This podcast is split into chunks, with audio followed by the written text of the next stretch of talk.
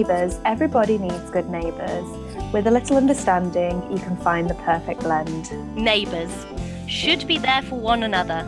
That's when good neighbours become good friends.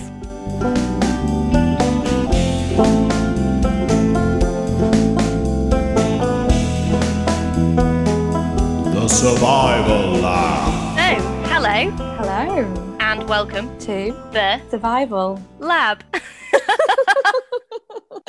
this is week uh, episode 15, Yep. 1 5. One five. We are back in a lockdown situation. And yeah, this is our first, I was going to say long distance podcast, but we're not that far away from each other. But we're we're far, enough away from each other that we we can't use, you know, the old string and can We system. need a very long string. Yeah, so we're actually using uh, the Wi-Fi We are. And the Zoom. and the Zoom. It's not as much fun zooming you, not seeing when you you in make me, seeing you in real life. not when you make me a small little thumbnail. Yeah, you are just a tiny thumbnail in my giant screen. So they Oh, were the lyrics uh, from uh, Neighbours, which was actually written by a chap called Barry Crocker. Did not know that. Well, that's the joy of like just staring at a computer and being able to just read things to you. I'm going to sound Oh really knowledgeable, but I'm not. When we were at uni, um, Amy will tell you this. We used to watch Neighbours twice a day sometimes. Oh my Same God. episode, twice. Wow. Yeah, Did you guys have like a bit of a study problem? Like you didn't? like we didn't want to study. Yes, You both got really good degrees though, didn't you? We got through it. We got through it You got somehow. through it. Had so much fun, obviously, and Yeah, made well- some amazing friends. That's what uni's for, not necessarily an education. No, so this week, on that note, this week we are talking about Neighbours, We sure are. and as Sean said, we are now in lockdown version two. I like to call it lock, lockdown oh. 2.0. Lockdown 2.0. I'll go with that. Um, I like to think that lockdown one was sort of like a beta test, and uh, right. this time round I'm going to be a lot better. I'm gonna I'm gonna put less weight on. I'm gonna put less uh, stress on myself to achieve stuff, and I'm gonna So try and drink less. But uh, that's not happening today. I was just going to challenge you then because we were meant to be having a virtual meetup, weren't we, to do some exercise? Yeah, but I was in a meeting, Were you? and so were you. I was actually. I was actually being interviewed Ooh. by a con- charities consortium Mm. wanted some sound bites. I wasn't sure what they were, but apparently it's just me chatting about um, my views on third sector art in, in the area that we live in. Cool. I know. I was like, I don't know, I've been furloughed.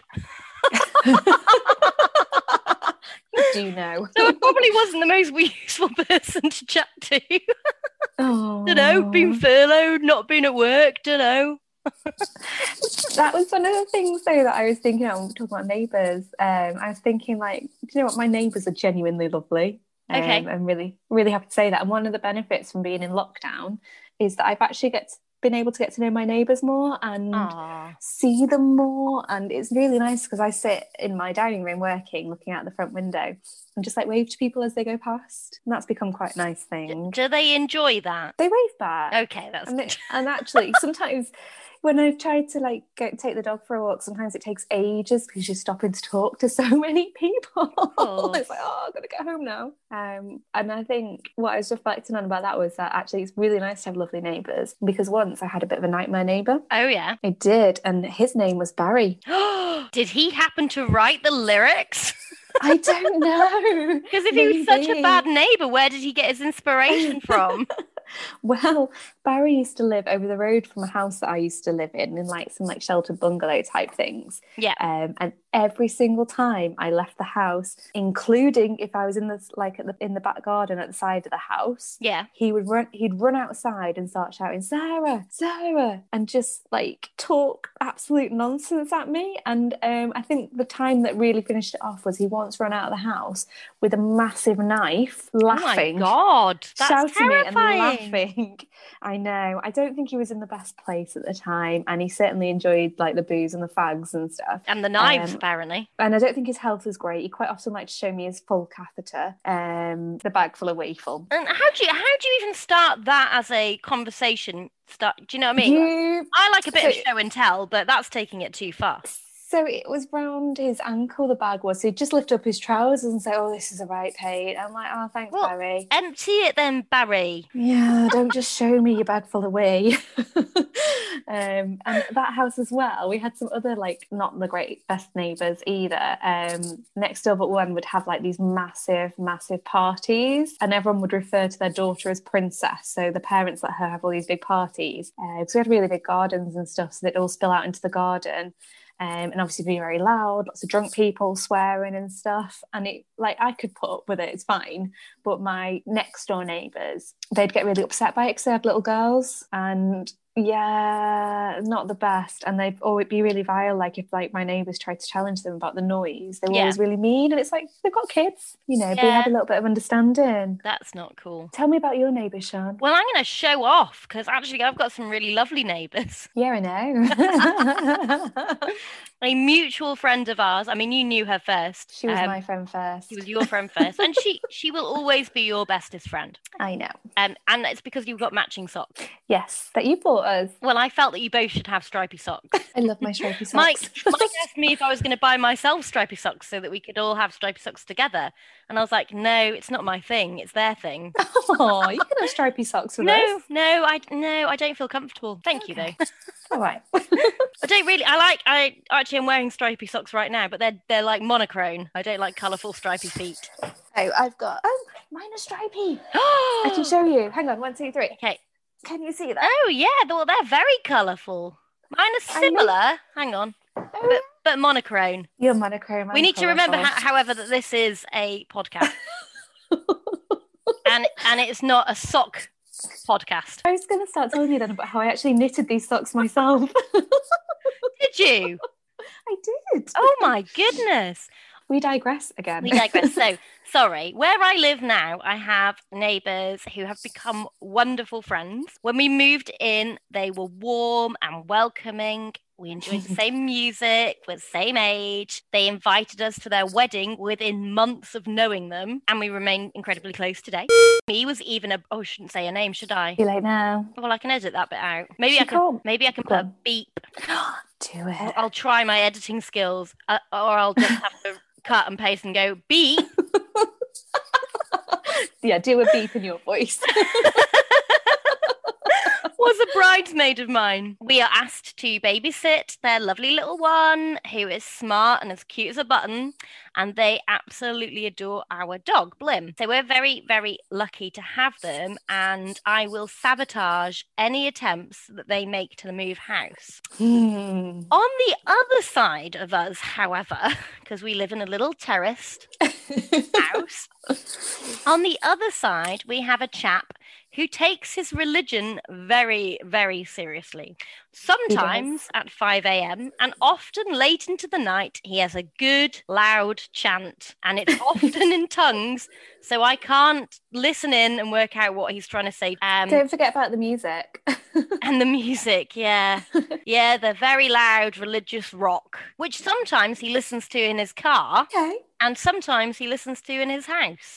Either way, though, can you hear Either it? way, it's really loud. It's ear eardrum damaging. Like that guy is going to get Oh dear, that's dangerous, isn't it? I know. I don't think his God would want him to. I'm sure they wouldn't. have you got any other horrible neighbours stories? Not personal to me, but I have. I've got some more personal ones to make, and I tell you. So have you? Yeah, you can. I think I just heard a firework. Sorry, that's why I stopped what I was saying. Uh, we don't use that word in my household. But you've got your headphones on, so we Oh, can't hear that's you. okay. That's all right. I was going to say because that's triggering to my dog.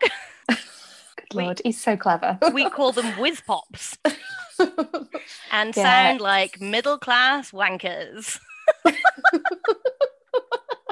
But um, if oh he's starting to quiver, so I might have to take him upstairs. Mike's DJing, so I might put the dog upstairs. that would be Mike, sensible. one second, I'll be back. Gonna leave a little message for Sean. Sean, you're awesome, and I love. Drum and bass uh, soothes Blim's fear of fireworks. Uh, were you singing to him on the way up? Yeah, sorry. Yes, I, I often sing to my dog. He never complains. Other people do. podcast right, tell me some more of your neighbour So- stories. I lived in a flat with a narcissist ex boyfriend in London. Hmm. Above our flat in Wimbledon, not far from when the, where the Wombles wandered, I love a womble. so we had these upstairs neighbours and they were lovely. It was a mother and her grown up son, and she would cook these amazing curries for us. And I felt a sense of family being around them, something I never felt when I was with this ex. So, in contrast to that, a flat I lived in in Manchester and I lived alone, my upstairs neighbour did not give off uh, family vibes at all. He was what I would call a keen shagger, and he hired sex workers most nights. And then he had loud and unrhythmical sex. oh no. Yeah. And the bed in this flat was bolted to the floor, so I couldn't like move my bedroom and my living room around. Like that was like it was just terribly designed. And it was just impossible not to listen to the loud sex either. And the only time I ever had contact with him was on a hot summer's evening when he and a friend were discussing the difference between uh, bitches and hoes, and I became so enraged. I shouted up out of my window that they are both women, both human, and that they should have some fucking respect. Uh, I moved not long after that, uh, mainly as a family of mice insisted on nesting in a pillow in my bed, uh, and I didn't have the heart to kill them. Not the best place you've ever lived then. Oh God, no! Um, I've lived in so many shitholes, but that was probably the worst. Yeah, Is, is that all your neighbour stories? they are all my neighbour stories. Great. Can I tell you a story about a nightmare neighbour? Yes, please. Okay.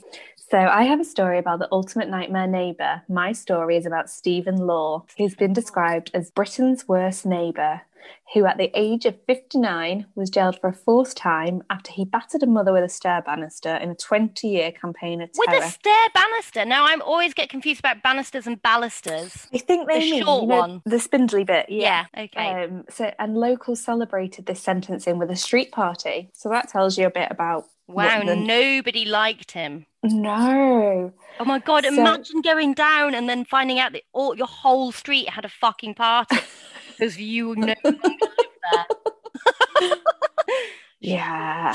That's That's got to be a well wake up call, hasn't it? I don't think it was, you know. Um, so Stephen Lawson was from Tow Law, County Dur- Durham, and he has a rap sheet that includes um, the clobbering of a young mum over the head with the spindle from the stair banister, daubing a neighbour's windows with black paint so What? they couldn't see out. Yeah, he painted their windows with black paint. Not even the blitz. no, I know. Um, he made he's made bogus 909 calls about residents and he plays recordings of dogs barking to irritate his neighbours. He hasn't even got his own badly behaved dog. and he's also sat outside his home for 16 hour stretches to guard his parking space and Oh. posted bizarre messages in his front window. What a wanker. I know, right? So neighbours claim that he has not had a job for years and lived off handout. Um, and a childhood friend of Lawson from Newton Aycliffe, County Durham, said Stephen had a sense of entitlement from his earliest days. He's never worked a day in his life. So apparently, locals said that he would stick bizarre notices on his windows, slamming liars and hypocrite. And he first fell law, foul of the law in 1996 when he was convicted of criminal damage while living in Shildon. He was convicted of um, this criminal damage after police put him under surveillance in Darlington while he was living in a town called Shildon. And officers recorded him harassing an 87 year old widow who was unable to leave her house due to health problems. And neighbours also complained about him damaging their cars and slashing tyres. Oh my god. So he told the court at this time that his neighbours who appeared as witnesses were lying and that he was the victim of a hate campaign. Then in 1998, when living in Darlington, he assaulted 32 year old Tanya Cleve and was sent to prison. So Ms. Cleave, who is now a barmaid, called him Britain's worst neighbour. Um, she's now 52 years old and said he's Britain's worst neighbour. It doesn't surprise me that he's locked up again. I hope he never gets out of jail. He used to go around slashing car tyres and covering windows with paint. He would play really loud sounds like dogs barking and clock noises through the wall. One day, her six year old son was playing outside and he started shouting at him. So she stood up to him, and that's when he hit her with the banister spindle. Oh She said he took. I know. He tortured us for months with his behaviour, and she was sure that he'd follow her too, um, as he'd tell her where he'd been and what she was wearing. Yeah, she said the whole street. so creepy. Yeah, the whole street was terrified of him. He was really scary, and she still has a scar from where he hit her. So he went for prison, to prison for that, but then he was only out for a month when in 1999 he was convicted again, this time for threatening a female neighbour. And he also repeatedly played loud music and banged on their adjoining walls. Um, so he ended up being banned from Darlington, and the prosecution dubbed him an obsessive neighbour from hell. So he moved to Tow Law, which was 20 miles away, where he was seen on CCTV. I've seen this. Throwing rubbish into his landlord's shed before sticking his fingers up to the camera. No. There's videos online of this. Um, John Smith, who's 81, rented out a farm bungalow to Lawson in 2014, and he says that he was like the devil possessed. He would release farm stock and damage machinery, worst tenant ever, and he would shout abuse at us daily. oh my Um, god. yeah, Does he not realise that he's renting? apparently not. What an Um, idiot. And they said that he'd get up at 7 a.m. and take a chair to the front of his house and stay there until 11 p.m. to make sure no one parked in front of his house. If they did, he'd hit the cars with his stick and shout at them. And he also carried a hammer in a plastic bag and seemed to really enjoy intimidating people. That's pretty creepy. I mean, I'm imagining like a Tesco's bag. Oh, I'd have thought so. So Yeah. the Newton Aycliffe magistrates gave Lawson a criminal behaviour order after he was found guilty of creeping round Stevens' um, home at night and shoveling mud and rubbish over his fence. Um, so this order banned him from intimidating, harassing, or contacting Stephen, but but he didn't stop doing it. He No. just didn't get it. No. So then he was given a suspended sentence. However, he still didn't stop with his behaviour, and after breaching the order a second time, he was given the eighteen-month sentence. I Oh, that's his window. prison is uh, faring for him. Oh, I think he, um, yeah, I don't think he thinks he should be there. So the prosecution described Lawson as a thoroughly disagreeable character who has no consideration for the well-being of his fellow man. And Judge Christopher Prince said, "You accept no responsibility for your behaviour, show no indication of your intention to change, and have demonstrated no remorse whatsoever." So Lawson's front window still bears messages he put up to name and shame anyone who dared stand up to him. They include um, British justice question mark, liar's law and legalised bully, and bully supporters are cowards and hypocrites who take turns using lonely brain cell. Don't know what that means. Right. So yeah, basically the whole neighbourhood celebrated him being arrested and his reign of terror ending, and they were really happy because when it happened, it was just in time for Christmas. Oh, what a gift. And my sources were the Daily Mail, Daily Mirror, and the Metro. Well, I don't approve of you using the Daily Mail, but I don't either, but it gave me the information for that. Horrendous. But what do you think of him though and his behaviour? I think he sounds like he's got some some serious problems. Didn't you say you had something I think on him? I think he sounds like a psychopath. Ooh, tell me more. Uh, so I uh, I did a bit of research on whether your neighbours might be psychopaths or not. Because it is something that scares me, and I think a lot of people is what happens if you move in next door to a psychopath. And I read a lot of threads on Reddit about my neighbours trying to kill me, my Oh my god. my neighbour tried to run me over. You know, like a lot of people are reaching out, so it's obviously a problem. Yeah. So. Here we go. Signs your neighbour is a psychopath. Guess what, Sarah? One What? out of every 25 individuals is a psychopath. Ooh. But not all of them, you'll be pleased to know, are crazed killers. Being a psychopath is more of a spectrum, and folks display different levels of intensity. Most are not intense killers like poster, killer poster boy Patrick Bateman, uh, Christian Bale from American Psycho, which is one of my favorite films. Psychopathic tendencies are extremely complex and often hard to identify. Many of the extremely powerful CEOs in the world are on the sliding bar of psychopathy. And I guess that helps because then you can make ruthless decisions and put profit over Mm. welfare and lives. Lives, not lies. Lies. We're not talking about your boss as a psychopath. We're going to save that for another episode. We're talking about Hmm. your neighbors. So here are five red flags that you might want to look out for. One, is your neighbor actively campaigning for your sympathies whilst causing pain to you personally or others? Two, that sounds like Barry. yeah, it did sound like Barry. Yeah. Ooh.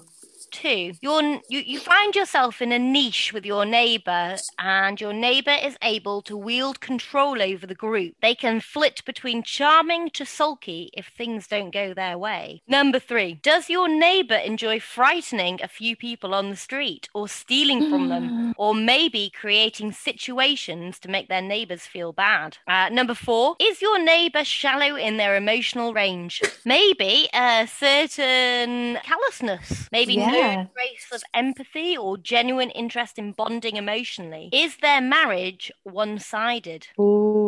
Uh, do they view their partner as a possession rather than a person? Ooh. That is definitely a red flag. That is a very big red flag. Um, if com- number five, if confronted with criticism or evidence of wrongdoing, your neighbour, if they're a psychopath, will plainly and simply say, "I never did that," and they will believe their own lie. Mm. Or as Shaggy would say, "Wasn't me."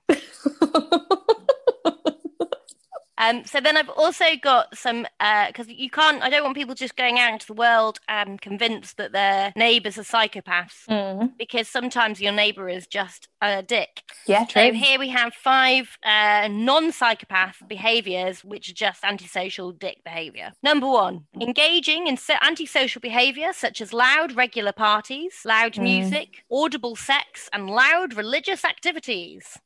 Did you add that one in just for you? I wrote all of these.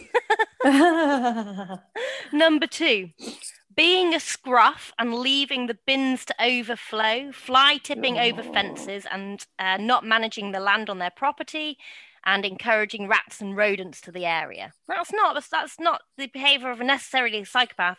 That's just crap neighbouring. Absolutely. Number three, being overly interested in your life and watching your property. Mm, That's bad neighbouring. that is. I had a neighbour years ago when I lived in Hulme, and uh, she she encroached on my life, eh, not in a horrible way, but in a sort of tiring way. She Mm. would critique my road crossing skills on a daily basis. Oh my god. Number four, borrowing stuff and not returning it or returning it broken. Oh, that's bad. That's really bad. Mm. And number five, having unruly children or aggressive or uncontrollable animals. Mm. They are not good neighbour skills. Nuh-uh. But yeah, they are my tips on neighbouring. Excellent. Now we've both got a story each left. Who's going to go next? Dun, dun, dun. Why don't you go next? Yeah. I'm excited. So, are you? I'm always excited. I know. It's really nice. so, I told you a story about a nightmare neighbor. Mhm. Well, I also found out about a family of a whole family, sorry, of nightmare neighbors. A whole family. So this is from the daily. This is taken directly from the Daily Record. Um, so it is an. They're uh, described as an heavily tattooed boozy family who have a stack of previous convictions, and they've been compared to the lawless Gallaghers in the Channel Four drama Shameless. oh my goodness. um, so the family from Hell's auntie Teresa Cole told the Sunday People they are feral scumbags, scum of the earth, and I hate them with a passion. They are animals. Wow. and she was de- she was delighted that they were behind bars. And she said merry christmas to them all. Another delighted neighbor said the selwoods who are this awful family are a total nightmare. We can finally enjoy the festive season now they are banged up. So who are the selwoods they are notorious in their hometown of tunbridge kent um, where the three brothers roam around shirtless clutching stel- cans of stella and starting fights Whoa. i know right so I'm gutted I'm not their neighbour. They sound delightful. So Darren is 34, is the latest to be jailed, and he got 15 months for stabbing a pal who asked to share his steak dinner. Oh, you Don't can't ask him to share. you can't stab someone for asking to share your steak dinner. But on the other hand, who asks to share a steak dinner? I remember that the first time that Stephen came to stay with me here in Manchester, and we went to the market, and Yeah. there was like all, all this like wonderful food and stuff on, and I suggested sharing. I thought he was going to stab me. he now understands that sharing's good because you get to try more of the different foods. sure. You know, rather than just having one dish, you can go to another stall. Yeah, we got past that. I don't share Uh, food, but I'm happy to eat other people's food. Um, so Lee was 31, was jailed along with his mum, Leslie, who's 53, for their latest public affray convictions, and they were sent down for 19 months. Then there's Jason, 33, is serving six years for blowing up a bank cash machine with gas canisters and stealing £19,000. Oh my goodness. And uh, and then there's the daughter Kelly, 29, who has an assault conviction for drenching a neighbour with toilet Duck cleaner. Jesus, Kelly. And she's the only member of the family who's not behind bars. Right. Um, so the oldest brother was Darren, and he's the one um, who flipped when his pal said, Give us a bit of steak. So apparently Darren replied and said, No, but you can have this instead, and then stabbed him in the stomach. But- the friend, I know, the friend survived, and Darren, who has 17 previous convictions for 27 offences, admitted unlawful wounding at Maidstone Crown Court. Now, do you know what His- my mum would say to this? She would say to Darren's friend, Darren isn't your friend. I would say that too, and he's not the kind of person you want to be friends with. Um, No, not he longest pri- stabs you. Well, listen to this. His longest prison sentence was five and a half years, and that was for grievous bodily harm in 2008 after he stamped on a man's head at a party three days before Christmas, causing brain damage. In 2014, Darren knocked out a teenage girl clubber, fracturing her eye socket at a night spot in Tunbridge Wells, and he was in prison for three years for this.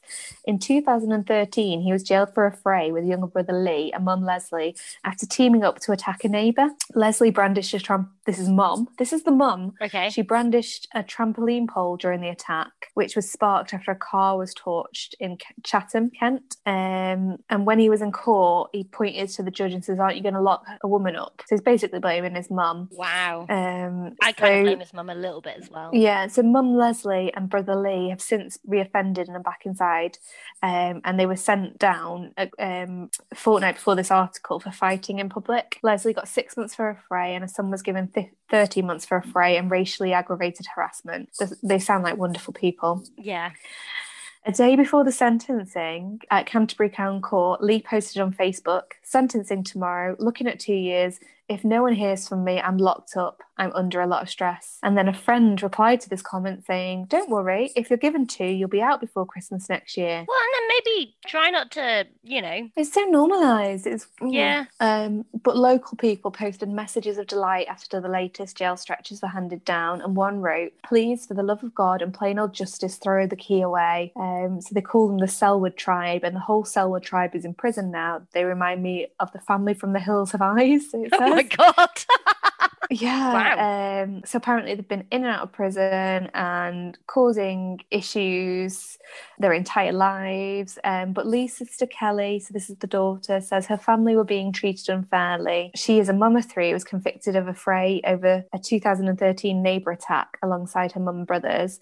She said it's really hard. They aren't even allowed to have presents. they should be cut some slack. It's Christmas. Um, but most people haven't got any sympathy for them because No. they are quite horrendous as people. Um, I'm I'm finding it hard to find sympathy. yeah. So one neighbour said that they slashed our tyres and smashed bricks through our window for no reason. They had to board planks over the windows to stop the bricks coming in. So yeah, I just don't have any pity for them at I am all. really glad that they're not my neighbours. Yeah. And I'm really glad that they're not my prison neighbours as well. So even the taxi drivers won't pick them up. That's how bad they are. they are bad news. That's got to be pretty bad. Well, I have a story for you, hmm um, and it's called The Lambeth Slavery Case. Mm. And I got it from Wikipedia and a BBC documentary called The Cult Next Door. Cult. Cult. You know, I love a good cult. I really enjoy. I really enjoy a cult story. I know you do, and that's why you're trying to start your own cult all the time. I'm not trying to start my own cult. Maybe you're already already in it, Sarah. I feel like I would be one of the first members of your cult.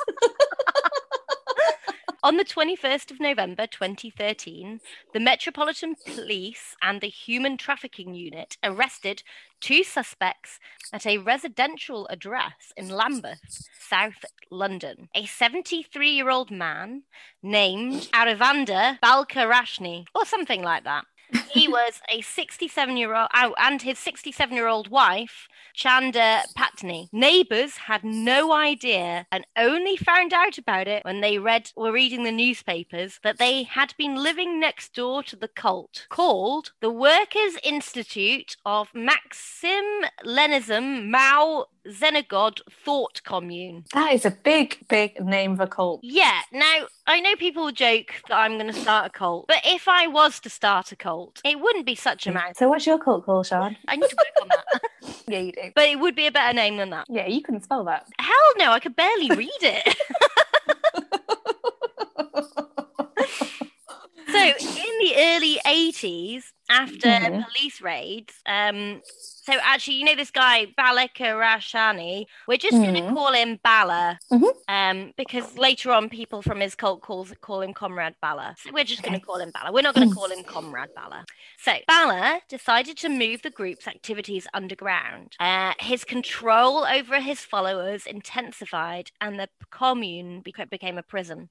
On the 25th of October 2013, three women were rescued from the commune. I'm going to say cult. They were Hmm. 69 year old Malaysian woman called Aisha, a 57 year old Irish woman called Josie, and a 30 year old British woman uh, called Katie. Katie was born into the sect and hadn't experienced life outside the cult. Oh my god. Yeah. So in 1974, Bala and his small clique were expelled from the Communist Party of England, which is a Marxist Lenin um, branch, on account of their controversial activities and spreading social fascism and slander against the party. And they were also putting themselves above the discipline of the party. Hmm. Eventually, after the more liberal members of his group drifted away, and a cult of around 10 female members formed around him, the collective moved to Brixton in 1976 under the title of the Working Institute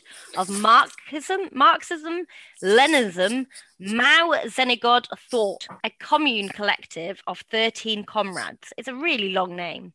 Really long. With 13 members living on the premises, half in paid work, six doing full time revolutionary work, and a strong emphasis on women taking the leading roles, apart from um, Bala, because he was like the head. Members were handed a rota of chores and they were only allowed to go out in pairs, which Bala claimed was because it was a very dangerous area they lived. But I, I think it's more of a control thing. Me too. Following many police raids on the Workers' Institute, they went underground, and the remaining members convinced to end all contact with others and their families, and they started to live in intense secrecy. Ooh. And this is where it starts to get even weirder. Oh. I thought it might. yeah, it always does. Bala convinced his followers that everything was controlled by him. From the sun to the moon, winds and fire, he could overthrow governments, control natural disasters, and make people live or die. Bala invented this idea of Jackie, which is Jehovah, Allah, Christ, Krishna, and immortal Ezrana is a type of mystical machine at, that is also invisible. And Okay. Yeah, yeah. Using Jackie, Bala could control everything. Very important if you're going to have a almighty machine that it is invisible, especially if you're living in a small house in London, because where would Yeah. you store such a machine? True. It's got to be invisible. needs to be invisible. Just needs. Bala began sexually abusing two women in 1979, often physically beating them and making the others watch as he did so. Oh my god. And four, not including his wife, were said to have been sexually assaulted or engaged, and this is going to make you chunder, gonna, or engaged with sexual relations with him. Bala orally raped the women, saying his ejaculation was the elixir of life. Elixir of life. That's Yeah. disgusting. Elixir of life. Ugh. Ugh. Yeah, that is Chop it off. That's vile. disgusting. Chop it off. I wish you were a judge. Me too. No, I'm sorry, sir. You've you've taken everything far too far. We're going to have to just chop it off. Mhm. Mhm. It's the only answer. So we're going to chat quickly about his victims. There were a lot of them, uh, but this will sort of explain a little bit more about the horror that was next door. Katie Morgan Davies Davis, sorry, was born in 1983, similar age to us. She was Mm. originally named Prem Moipadinas Davis, which translates to Love Revolution Davis. Hmm. She is the biological daughter of Bala and a woman named Sian Davis, a victim of the cult, and she was brought up entirely is- isolated from the outside world. She did not know who her parents were. She was not hugged or comforted as a child. Oh my god. The Only person who could touch her and comfort her was Bala. She was Ugh. not educated in school. Yeah, she had a really isolating upbringing.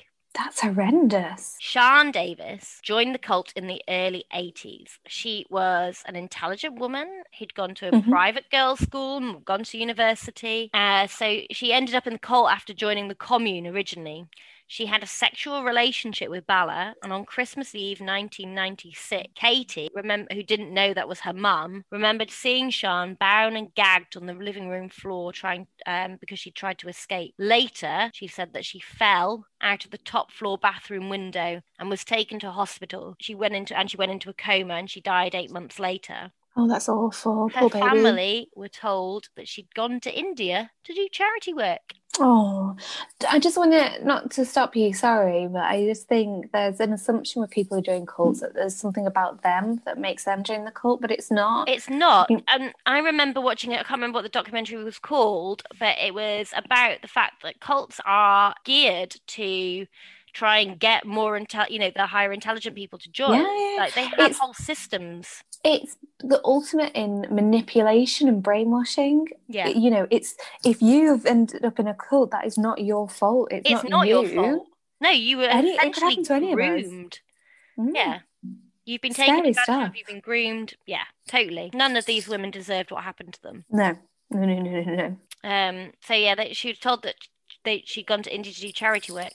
At the time of Sian's death, uh, death, her daughter Katie didn't know that she was her mother. That's tragic. Aisha moved to the United Kingdom at the age of 24 to study to become, oh, I think it was a quantity surveyor she'd studied to become. Ooh. She joined the group. Aisha was reportedly so drawn in by Bala's Marxism rhetoric that she left her fiance and moved in with the collective. So he had something about him that could. Mm. Another uh, lady from Malaysia, Okar Eng, she followed uh, Bala from the early 70s. She was hit on the head by a cupboard in 2001 and suffered a stroke. No medical treatment was allowed in the Oh commune. no. She died the next day. Oh bless her.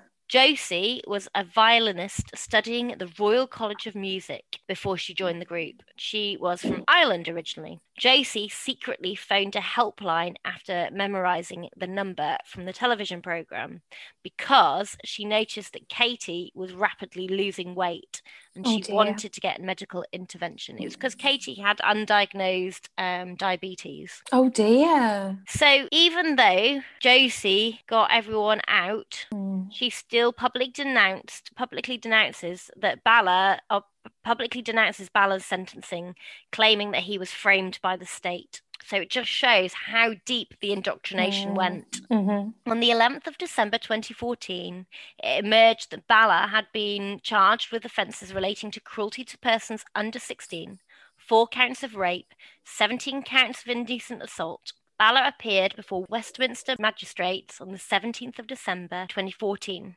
His wife Chanda was released in early 2014, considered there was insignificant evidence for a realistic prospect of a conviction. Right. During his trial, he acted as the only defense witness and told jurors that a challenge to his leadership had resulted in the 1986 Space Shuttle Challenger disaster, Okay. and that Jackie, the invisible computer, hmm was responsible for the death of Malaysian prime ministers and was responsible for the election of Jeremy Corbyn as leader of the Labour Party. Okay. All right. That was all Jackie's doing. It's all Jackie. God damn Jackie.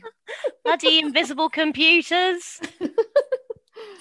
On the 4th of December 2015, Bala was convicted of child cruelty, false imprisonment, four counts of rape, six counts of indecent assault, and two counts of assault. On the 29th of January 2016, Bala was jailed for 23 years. Oh, thank fuck for that. Yeah, he's not getting out. Good. So, if you are in the UK hmm and you think that there might be a cult next door, or you think you might be in a cult, or you think your friends might be in a cult, you can call the Cult Information Centre on 07790 753 035. Because of COVID, they are only operating from 10 a.m. to 5 p.m. on a Tuesday and a Wednesday. What's that number again? Just so I can make sure I get it right. 7790 753 035. I will call them. T- oh wait, I can't call them till next week. No, you're not in a Okay. cult. How will I know? It's a podcast, not a cult. Okay, so I have got some top tips for you, Sean. Oh, I do love a top tip. Me too. So my first set of um, tips are from problemneighbours.co.uk. Okay. Okay. So apparently, it's always better to try the softly, softly approach first instead of going in all guns blazing. Sure. I mean, it is kind of hard though, because like, imagine you've been kept awake all night. Yeah, and you've got You- to you the point of- where you have to talk to your neighbour. you Yeah, know. you don't really feel like being nice at that point, do you? No. However, they number one tip is a gentle request. Ask the offending neighbour if you can have a quiet word with them and try to stay friendly. Okay. They may they may not have realised that you could hear them chanting so loudly.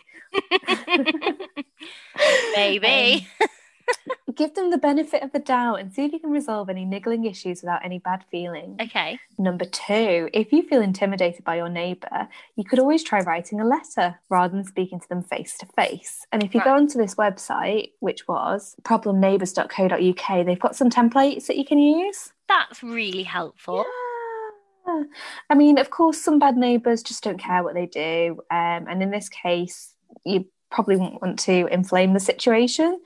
So you might want to try a different um, tactic to deal with the problem. But it's important to not suffer in silence because there are other avenues to go down for help. Okay, uh, so number, tip number three is about mediation and involving other people. So most councils have a um, mediation service Okay. apparently to try and mediate between neighbours.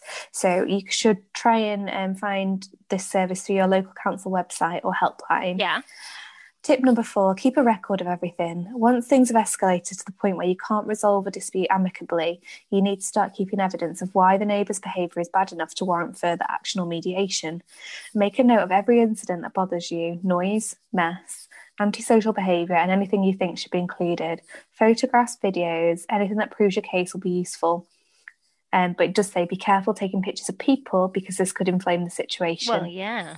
Yeah, and if you like, right, if you do send any letters to your neighbours, keep a copy. Um, tip number five is about environmental health. So they should be your first port of call if you can't resolve things amicably because they've got policies and procedures in place to help you deal with problem neighbours. Okay. Last tip is about legal help. So some house insurance policies include free legal advice services. So you should check your own house insurance policy. Ooh, I Um, didn't know that. So whew, I had a bit of a shiver then. That was weird. Ooh, paranormal. Did you see that one? Yeah. Ooh. Yeah.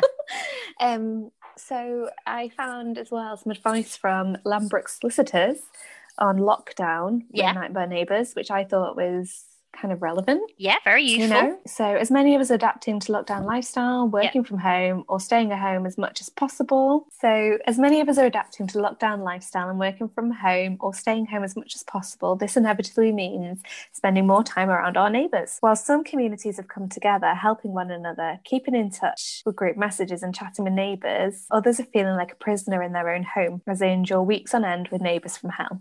When moving to a new house, it's difficult to understand what your neighbours will be like, even if you are lucky. Someone new can always move onto your street. Those unfortunate enough to experience problems with their neighbours will understand how stressful it can be. Without work or socialising as an escape anymore, your patience may be put to the test during lockdown. So, tip number one is be understanding.